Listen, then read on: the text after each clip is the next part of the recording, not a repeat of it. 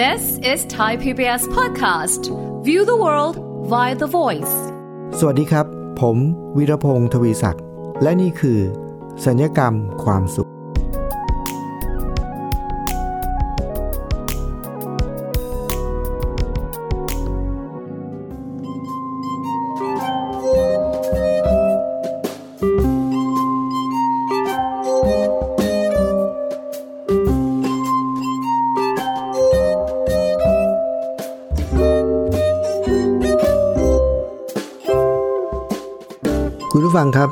มื่อเร็วๆนี้เนี่ยผมมีภารกิจที่จะต้องบรรยายในกิจกรรมพัฒนาทักษะให้กับบรรดาน้องๆ เยาวชนนะครับที่อยู่ในโรงเรียนในจังหวัดต่างๆ ทั่วประเทศเป็นการบรรยายออนไลน์ เพราะฉะนั้นเด็กที่เข้ามาฟังเนี่ยมาจากทั้ง 76 จังหวัดเลยนะครับ มาทุกจังหวัดเลย จังหวัดหนึ่งก็ประมาณสัก 10 กว่าคนนะฮะแต่เขาจะอยู่ในจังหวัดของเขานะครับ แล้วก็ออนไลน์มา เป็นการบรรยายที่ต้องบอกว่าคุ้มค่ามากนะครับ ออนไลน์อยู่ที่ในกรุงเทพนี่แหละ แต่ว่าเด็กได้ฟังทั่วประเทศเลยนะครับ ในระหว่างที่ผมกำลังเตรียมบรรยาย หัวข้อที่บรรยายนี่เกี่ยวกับเรื่องทักษะของชีวิตในศตวรรษที่ 21 นะครับ ในยุคนี้เนี่ยเด็กต้องมีทักษะพิเศษ ระหว่างที่เตรียมบรรยายเนี่ยผมก็กำลังหาข้อมูลครับ ผมไปเจอข้อมูลบางอย่างที่ใช้ประกอบในการบรรยาย เป็นเรื่องของชีวิตของสิ่งมีชีวิตชนิดหนึ่งครับ ที่ทำให้เห็นเลยว่าโอ้โหทำไมพ่อแม่เขาเนี่ยถึงได้ใจร้ายขนาดนี้ พ่อแม่ใจร้ายครับ มีอยู่จริงนะครับ แต่คุณผู้ฟังครับ ไม่ใช่เป็นพ่อแม่ของเด็กๆ ที่มาฟังผมบรรยายนะครับ ระหว่างที่ผมกำลังเตรียมบรรยายเรื่องเกี่ยวกับว่า การที่เด็กสักคนหนึ่งจะเติบโตขึ้นมา มีทักษะชีวิตและพร้อมที่จะเผชิญกับโลกเนี่ยพ่อแม่นี่แหละมีส่วนสำคัญคนแรกๆที่จะต้องพัฒนาแล้วก็ให้ลูกๆเนี่ยมีทักษะเหล่านั้น เป็นเรื่องจำเป็น ระหว่างนั้นเนี่ยผมก็เตรียมบรรยาย ผมก็ไปหาข้อมูลครับคุณผู้ฟังเผอิญผมก็ไปเจอคลิปคลิปหนึ่งเป็นคลิปสารคดี ชีวิตของ ชนิดหนึ่งครับ เป็ดชนิดนี้เนี่ยครับคุณผู้ฟังเขาเวลาที่เขาจะออกไข่นะครับ แล้วก็ไปฟักไข่เนี่ยเขาไปฟักไข่อยู่ในขอนในขอนไม้คือเป็นต้นไม้เนี่ยโพรงไม้นะไปไปฟักอยู่ในโพรงไม้ เป็นโพรงเป็นต้นไม้ที่มีโพรงต้นไม้ที่ยังมีชีวิตอยู่นะเป็นต้นใหญ่ๆสูงๆเลยนะครับ แล้วมันก็จะมีโพรงไม้อยู่ในนั้น พ่อแม่ของเป็ดเนี่ยก็จะไป ไปวางไข่ในโพรงไม้ แล้วก็ฟักไข่อยู่ในโพรงไม้นั่นแหละนะครับ จนกระทั่งวันที่ลูกเป็ดเนี่ยเขาจะออกจากไข่นะครับ พอออกจากไข่มาปุ๊บวันนั้นเลยนะครับ พ่อแม่เป็ดเนี่ยเขาก็จะบินลงมาจากโพรงไม้เนี่ยลงไปอยู่ที่บึงน้ำที่อยู่แถวๆนั้น แล้วธรรมชาติของเขาก็คือ พอออกจากไข่วันนั้นเลย ในโพรงไม้นั้นเนี่ย มันไม่มีอาหารครับ เขาจะต้องพาลูกออกไปหาอาหารที่อยู่ในบึง ลูกเพื่อจะออกจากโพรงไม้เนี่ยคุณผู้ฟังครับ ต้นไม้มันต้นใหญ่มากแล้วโพรงมันก็ลึกด้วยนะครับ ลูกเป็ดในสารคดีที่เขาถ่ายทำเนี่ย ลูกเป็ดเนี่ยพอออกจากไข่ปุ๊บวันแรกเลยนะครับ อายุหนึ่งวันเลยเนี่ยเขาจะต้องค่อยๆใช้เล็บที่ปลายเขามีเนี่ยนะค่อยๆตะกายโพรงไม้เนี่ยขึ้นมาที่ที่ปาก ปากโพรงไม้นี้พอขึ้นมาถึงถึงตะกายมากว่าจะถึงปากโพรงนี้ก็ก็ลำบากแล้วนะครับ หลายตัวเนี่ยที่เขาไปซ่อนกล้องไว้หลายตัวปีนขึ้นมาแล้วก็ตกปีนขึ้นมาตกเนี่ยนะในที่สุดพอมาถึงบนปากโพรงไม้แล้วเนี่ย สิ่งที่ลูกเป็ดจะต้องทำต่อจากนั้นคือ ต้องกระโดดครับ กระโดดจากโพรงไม้เนี่ยลงมาที่พื้น ซึ่งมันสูงมากเลยครับคุณผู้ฟัง สูงประมาณเท่าที่ดูจากภาพในสารคดีนะครับ ร่วม 8 เมตรถึง 10 เมตรนะครับ คือเป็นต้นไม้ใหญ่แล้วโพรงมันอยู่สูง ลูกเป็ดเนี่ยจะต้องกระโดดลงมานะแล้วก็ตกมาที่พื้นครับ ผมก็นึกในใจว่า เอ้าทำไมแล้วทำไมต้องไปวางไข่สูงขนาดนั้น ให้ลูกต้องบินตต้องปีนแล้วก็กระโดดลงมา เพราะว่า เออ มันก็น่าสงสัยนะ แล้วกระโดดลงมาเนี่ยคุณผู้ฟังครับ เป็ดก็มีหลายชนิด เป็ดบางตัวผมก็ไปหาดูข้อมูลนะครับ เป็ดบางตัวเนี่ยก็ไปวางไข่ในโพรงไม้ที่ พอกระโดดลงมาจากโพรงไม้เนี่ย กระโดดลงมาปุ๊บก็ลงน้ำเลยครับ ลงน้ำในสระน้ำในในบ่อน้ำนั้นเลย โอ้ก็ลงน้ำก็ไม่เป็นไรแต่เป็ดบางชนิดครับ ลูกเขาไอ้ไอ้ตัวเล็กๆ เนี่ย ตัวอ่อนในตัวเล็ก ๆ ลูกเจี๊ยบเนี่ยนะกระโดดลงมาเนี่ยพื้นเนี่ยก็เป็นพื้น เป็นพื้นที่มันมีใบไม้อะใบไม้มันตกที่พื้นเต็มไปหมดนะก็มีใบไม้เนี่ยรองรับแรงกระแทก ก็โอเค คือเขาถ่ายเห็นสารคดีเนี่ยลูกเป็ดกระโดดลงมา ลอยละล่องพอถึงพื้นก็กระเด้งคือโดนใบไม้แล้วก็กระเด้งขึ้นอะไรอย่างเงี้ยนะก็นุ่มดี แต่เป็ดบางชนิด ลูกเป็ดกระโดดลงมาเป็นพื้นดินเลยครับจนกระทั่งแบบ โห มันไม่น่ารอดนะนั่นน่ะนะครับ แต่สุดยอดที่สุดเลยครับคุณผู้ฟัง ที่ผมเห็นคือเป็นห่านป่าครับ ของฝรั่งเศส ไปวางไข่อยู่บนหน้าผาหิน ที่มีความสูงแบบเป็นความสูงแบบเป็น ตึกหลายชั้นเลยเป็นสูงเป็นแบบเป็นเป็นร้อยฟุตอย่างเงี้ยครับ สูงมากเป็นหน้าผาเลยนะครับ แล้วเหมือนกันเหล่านี้เนี่ยเขาบอกว่าพอฟักปุ๊บวันแรกเนี่ย ลูกเป็ด ลูกห่านเหล่านั้น จะต้องกระโดดลงมา เพราะอะไรครับ เพราะบนนั้นไม่มีอะไรกินครับ ต้องกระโดดลงมาครับ ที่สุดยอดทั้งหมดของทั้งหมดที่ผมเห็นสารคดีนี้นะครับ บรรดาเป็ดเนี่ยกระโดดก็มีความยากง่ายต่างกัน ลงมาก็มีน้ำมั่ง ไปเจอใบไม้มั่ง เจอดินแข็งๆก็มี แต่โหดสุดครับ พ่อแม่ที่ใจร้ายสุดๆ คือห่านป่าครับ ห่านป่าเนี่ยลูกต้องกระโดดลงมาจากหน้าผาหินนะครับ ที่มีความสูงเป็นร้อยฟุตนะความสูงเป็นร้อยฟุต ถ้าคุณผู้ฟังอยากเห็นสารคดีนะลองไปพิมพ์เลยครับ ใน YouTube ห่านป่ากระโดดจากหน้าผาหิน รับประกันได้เห็นแน่นอนนะประเด็นคือ กระโดดลงมาจากหน้าผาหินเป็นร้อยฟุต แล้วสารคดีนี้เขาชี้ให้เห็น ถ่ายให้เห็นลูกมีห้าตัวนะครับคุณผู้ฟัง กระโดดลงมาเนี่ย เกิดมาวันแรกยังไม่รู้อินโหนอิเหน่ครับ ลูกห่านป่าแล้วตัวพ่อแม่ห่านป่าเนี่ยตัวใหญ่เท่าห่านแบบหงเลยนะครับ วิธีการเขาสอนง่าย ๆครับ พอลูกออกมาจากไข่ปุ๊บ พ่อกับแม่ไปยืนอยู่ที่ริมหน้าผาครับ แล้วก็ทิ้งตัวลงไปเลย แต่พ่อกับแม่มีปีกแล้วบินไงครับ ทิ้งตัวแล้วก็บินลงไป เริ่มจากพ่อก่อน แล้วก็แม่ลงไป แล้วพ่อกับแม่ลงไปก็ไปอยู่ข้างล่าง แล้วก็ส่งเสียงเลี้ยงเรียกลูก ลูกก็ลีลีรอรอนะแล้วก็ตัวแรกก็กระโดดลงไป ตัวที่หนึ่งกระโดดตัวที่สองกระโดด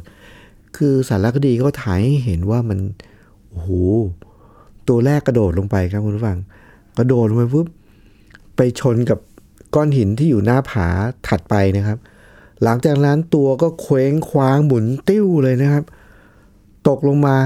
กระแทกพื้นหินข้างล่างครับ แน่นิ่งไปเลยพูดง่ายคือตายเลยนะ ตัวที่สองกระโดดลงไป แต่ว่าไม่ไปชนหินหน้าผาอื่น เขาก็สามารถประคองตัวให้ลอยอยู่กลางอากาศได้แบบสวยงามนะสารคดีพูดบอกว่าเป็นการบินที่สมบูรณ์แบบมากนะ แต่ว่ายังไม่มีปีกนะครับ ยังไม่มีปีกลอยและล่องกลางอากาศแต่ลงมาลงมาเรื่อยๆ นิ่งๆนิ่งๆไม่เคว้งคว้างมาก และพอใกล้ๆจะถึงพื้นไปสะกิดกับหน้าผา ตัวก็หมุนนิดหน่อย แต่ว่ามันอยู่ด้านล่างแล้ว ประเด็นคือลูกห่านสารคดีนั้น 5 ตัวนะครับ กระโดดลงมาเสียชีวิต 2 ตัว แล้วรอด 3 ตัวพอผมดูแล้วผมมีความรู้สึกว่า โหยทำไมพ่อแม่เหล่านี้ถึงใจร้ายอย่างเงี้ย แล้วทำไมเขาถึงต้องไป วางไข่สูงขนาดนั้นน่ะ ในที่สุดต้องดูสารคดีอีกหลายเรื่องครับ ถึงจะเข้าใจว่า การที่พ่อแม่ของห่านป่าหรือว่าเป็ดเหล่านั้นเนี่ย ต้องไปวางไข่ในที่ที่มันสลับซับซ้อนขนาดนั้น เพื่อเหตุผลเดียวครับ เพื่อความปลอดภัยครับคือถ้าไปวางไข่ในที่อื่นที่ไม่ใช่ที่ที่ลำบากขนาดนั้นนะครับ จะมีศัตรูเนี่ยมากินไข่ซ้ำตั้งแต่แรกเลยครับ ก็ไม่ว่าจะเป็นพวกหมาป่าหรืออะไรสารพัดนะที่เป็นศัตรูของเขาที่ชอบกินไข่ เพราะฉะนั้นถ้าเขาไปวางไข่ในที่ที่ออกจากไข่มาปุ๊บก็เดินตุปัดตุเป๋ลงสระน้ำไปหาของกินได้เลยนะ ง่ายขนาดนั้นเลยนะ จะไม่รอดมาถึงฟักเป็นตัว จะต้องโดนเอาไข่ไปกินแน่นอน คุณผู้ฟังครับ เวลาที่ผมเอาคลิปเหล่านี้ไปให้เด็กดูเนี่ย ผมมีความรู้สึกว่าหลายครั้งเด็กๆจำนวนมากนะครับ จะมีความรู้สึกว่าทำไมพ่อแม่ต้องใจร้ายกับเราขนาดนี้นะหรือว่าทำไมชีวิตเขาต้องลำบากขนาดนี้ แต่แท้ที่จริงแล้วถ้าเรามองดูให้ดี ๆนะครับ เรื่องบางเรื่อง ที่ผู้ใหญ่หรือพ่อแม่หรือครูบาอาจารย์ทำเนี่ยอาจจะเป็นเรื่องที่เราไม่เข้าใจว่าทำไมต้องทำขนาดนี้นะแต่แท้ที่จริงแล้วทุกเรื่องมันมีเหตุผลมีที่มาที่ไปเสมอ แต่ว่าถ้าเรายังไม่เข้าใจว่าทำไม อย่างหนึ่งที่ผมคิดว่าต้องบอกให้น้องๆเข้าใจนะครับ ถ้าเราไม่เข้าใจว่าทำไมเขาถึงทำทำไมเราถึงต้องลำบากขนาดนี้ ถ้าไม่เข้าใจนะว่าทำไมนะ อย่างน้อย ให้เขารู้ว่าเบื้องหลังของสิ่งที่ทำทั้งหมดนั้น ไม่ใช่ความใจร้ายครับ แต่เบื้องหลังคือความปรารถนาดีครับ เป็นความปรารถนาดีล้วนๆเลย แต่ว่าเรายังไม่เข้าใจเท่านั้นเอง เมื่อผ่านเวลาไปแล้วเนี่ยเราถึงจะเข้าใจ เพราะฉะนั้นหัวข้อวันนี้จริงๆ พูดถึงเรื่องพ่อแม่ใจร้ายต้องต้องบอกว่า ต้องใช้คำว่าพ่อแม่ดูเหมือนจะใจร้ายนะ โดยเริ่มมาจากพ่อแม่ของเป็ดกับพ่อแม่ของห่านนะครับ ที่เราดูเหมือนทำไมต้องทำไมต้องลำบากขนาดนั้นทำให้ลูกต้องเสี่ยงขนาดนั้น แต่แท้ที่จริงแล้วทุกเรื่องมันมีเหตุผลเบื้องหลังเสมอที่เราไม่รู้ แต่แท้ที่จริงแล้วเบื้องหลังของเบื้องหลังทั้งหมดไม่ใช่ความใจร้ายครับ เป็นเรื่องของความปรารถนาดีล้วนๆเลยนะครับ แต่อันนั้น เป็นเรื่องตั้งแต่ตอนเกิดแล้วนะครับ แต่ตอนช่วงหน้านะคุณฟังเดี๋ยวเราจะมาลองดูว่า แล้วในชีวิตจริงของเราเนี่ยมันมีอะไรหลายอย่างที่เราก็ตั้งคำถามว่าทำไม แล้วดูเหมือนว่าเราไม่ชอบสิ่งนั้น เราไม่เห็นด้วยกับสิ่งนั้น แต่ถ้าเรามองไปถึงเบื้องหลังเราจะพบว่าเหล่านั้นเบื้องหลังของทั้งหมดเหล่านั้น คือความปรารถนาดี เดี๋ยวช่วงหน้าเรามาพูดคุยกันต่อครับ ช่วงนี้ฟักพัง เพลงสักครู่ครับ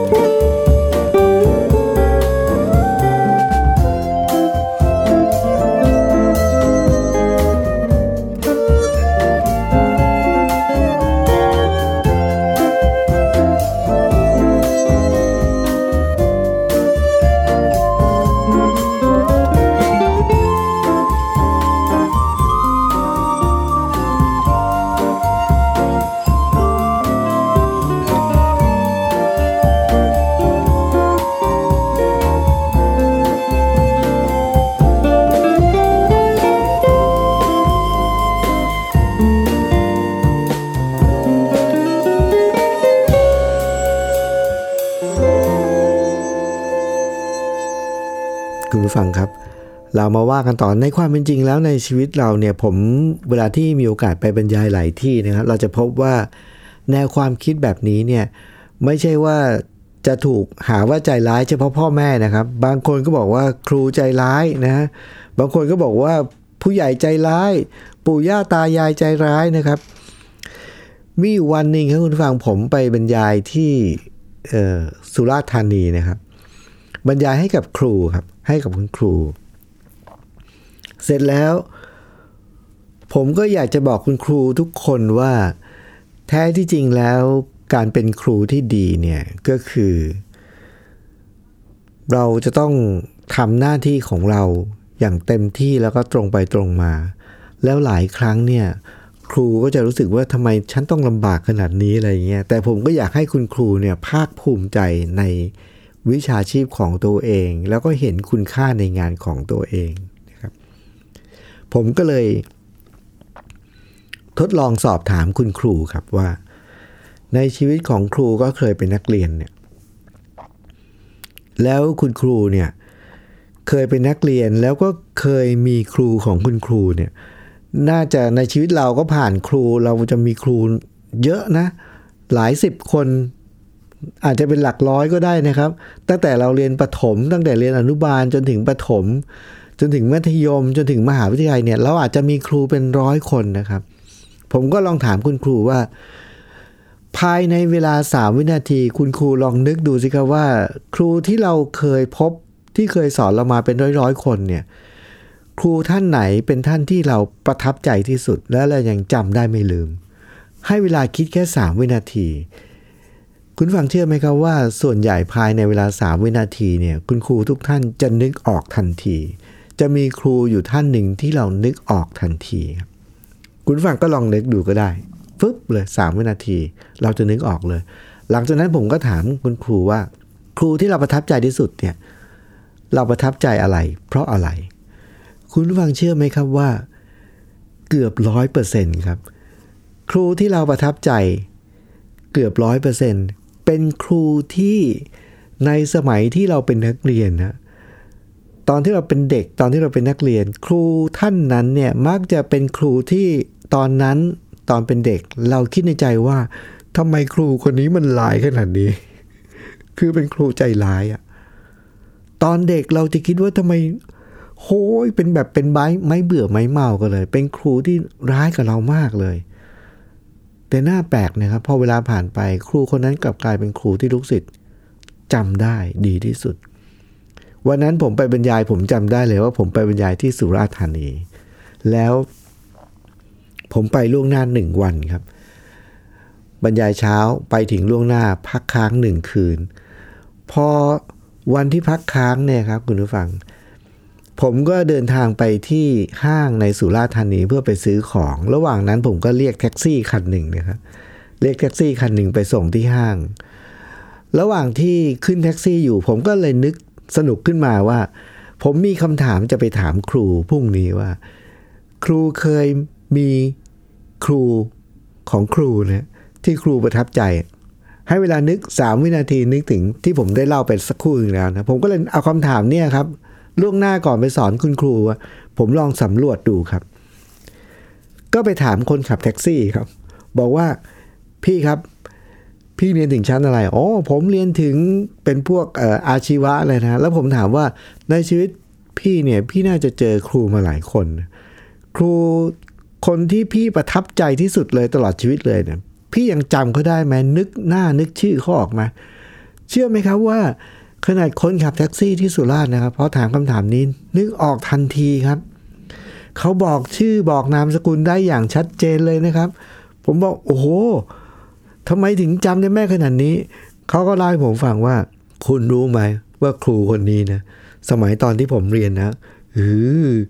ผมแค้นมากเลย ผมอยากจะต่อยหน้าก็คือ คือมีความรู้สึกว่าอยากจะต่อยหน้าครูมากเลยครับ เขาบอกว่า พ่อแม่เขาเนี่ยไปหาคุณครูนะ แล้วบอกครูว่า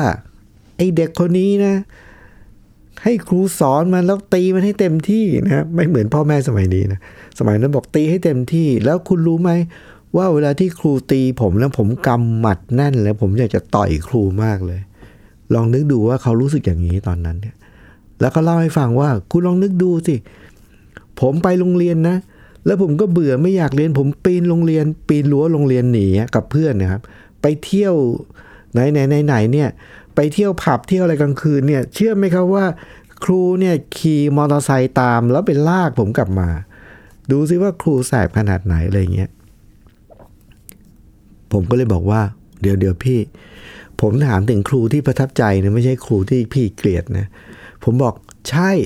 คนนี้แหละคือคนที่ผมประทับใจที่สุดบอก เอ้าทำไมที่เล่ามานี่คือมีแต่ประสบการณ์ที่แบบอยากจะต่อยหน้าครูทั้งนั้นเลยนะเขาบอกว่า คุณรู้ไหมว่าชีวิตชีวิตผมเนี่ยนะ ถ้าไม่ได้ครูคนนี้เนี่ย ไม่รู้ชีวิตผมจะไปถึงไหนนะเนี่ย แล้วชีวิตผมคงไม่ได้ดิบได้ดี คือไม่ได้มีชีวิตแบบที่ดีเหมือนทุกวันนี้ คุณผู้ฟังครับ เห็นไหมครับว่าชีวิตของคนบางคน เวลาที่เราเจอในชั่วบางขณะเนี่ย เรามีความรู้สึกว่าเขาใจร้ายกับเรามาก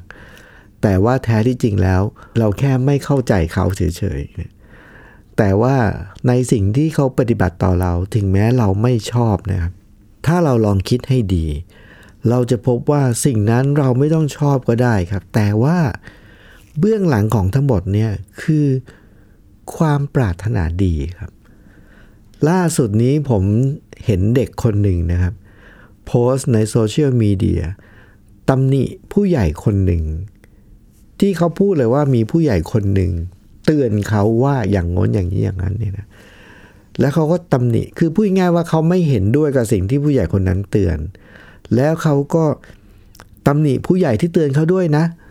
อันนี้คือเขาโพสต์ในโซเชียลมีเดียในที่สาธารณะเลยตำหนิผู้ใหญ่คนหนึ่งที่เตือนเขาครับ ผมก็เห็นโซเชียลมีเดียแล้วก็ไม่ได้คอมเมนต์อะไร เพราะว่าคิดว่าไม่ได้มีประโยชน์อะไรที่จะไปคอมเมนต์แบบนั้น แต่ประเด็นที่เราทำให้เราเห็นเลยก็คือว่า ผมจะไม่คอมเมนต์ในโซเชียลมีเดีย แต่ถ้ามีโอกาสเจอตัวเรื่องแบบนี้เนี่ยต้องคุยส่วนตัวนะ ผมจะถามแค่คำถามเดียวเลยว่า สิ่งที่ผู้ใหญ่คนนั้นเตือน คุณอาจจะไม่ชอบก็ได้ คุณจะไม่เห็นด้วยก็ได้ แต่คำถามที่อยากจะถามก็คือ คุณลองนึกดูว่า สิ่งที่ผู้ใหญ่ท่านนั้นเขาเตือนเนี่ยเขาได้ประโยชน์อะไรไหม ก็คือเขาไม่ได้ประโยชน์อะไรเลยเนี่ยคำถามที่สองก็คือว่า การที่เขาเตือนเนี่ยเป็นเพราะว่าเขาเกลียดเรา เขาอิจฉาเรา หรือว่าเขาปรารถนาดีกับเรา จริงๆแล้วคำตอบง่ายมากครับ มีเหตุผลเดียว คือเขาปรารถนาดี เพราะถ้าไม่งั้น เขาไม่ต้องยุ่งก็ยังดีสักกว่า ไม่ต้องโดนตำหนิในโซเชียลมีเดียเห็นไหมครับ ประเด็นก็คือว่าเวลาที่เรามองไปที่คนรอบข้างบางคน บางครั้งเราไม่เข้าใจสิ่งที่เขาทำแต่ถ้าเราสังเกตให้ดีๆ เราจะพบว่าเบื้องหลังของสิ่งที่เราไม่ชอบ เบื้องหลังของสิ่งที่เราไม่เข้าใจ ถ้าลองสังเกตให้ดี ๆนะครับ คนที่ได้ประโยชน์ที่สุดนั้นคือเรา และถ้าเราสังเกตให้ดีๆ เราจะพบว่าสิ่งนั้น เราอาจจะไม่ชอบ แต่ว่าลองพิจารณาดูว่า คนคนนั้นที่ทำสิ่งนั้นเนี่ย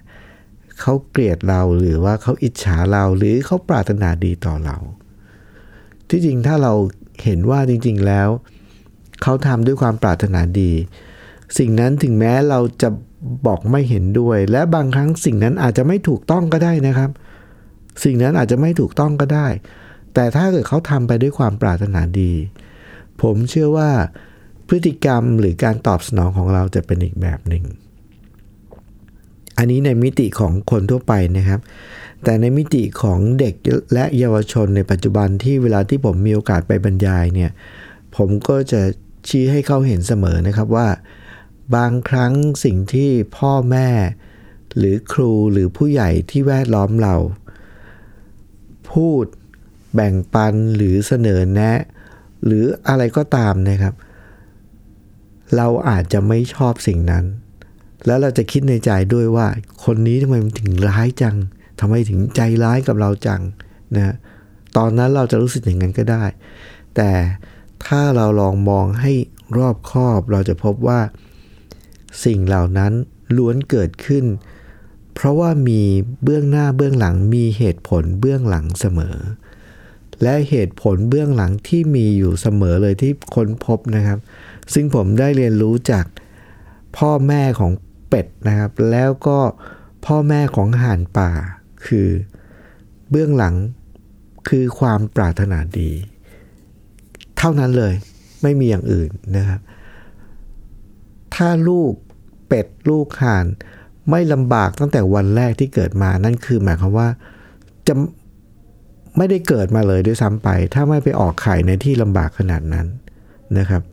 แต่การที่ไปออกไข่ในที่ลำบากขนาดนั้น ก็ทำให้เขามีทักษะชีวิตที่เขาจะเติบโตมา แล้วก็มีชีวิตอยู่ต่อไปได้อย่างสง่างามนะครับ อันนั้นคือลูกเป็ดลูกห่านนะแต่ลูกมนุษย์ลูกคน วิถีก็ไม่ต่างกันนะครับ เวลาที่เราเป็นเด็กเราจะต้องเรียนรู้ หลายเรื่องที่เรายังต้องเรียนรู้และต้องเผชิญ บางครั้งดูเหมือนว่าทำไมเขาใจร้ายกับเราจริงๆนะทำไมเขาถึงใจร้ายกับเราขนาดนี้ ลองนิ่งแล้วคิดดูครับว่า เบื้องหลังของสิ่งนั้นที่เราไม่ชอบนั้นคืออะไร คือเขาอิจฉาเรา เขาเกลียดเรา หรือเขาปรารถนาดีต่อเรานะครับคุณผู้ฟังครับ เรื่องราวของ สัญญกรรมความสุขนะครับ ที่นำมาพูดคุยแบ่งปันในวันนี้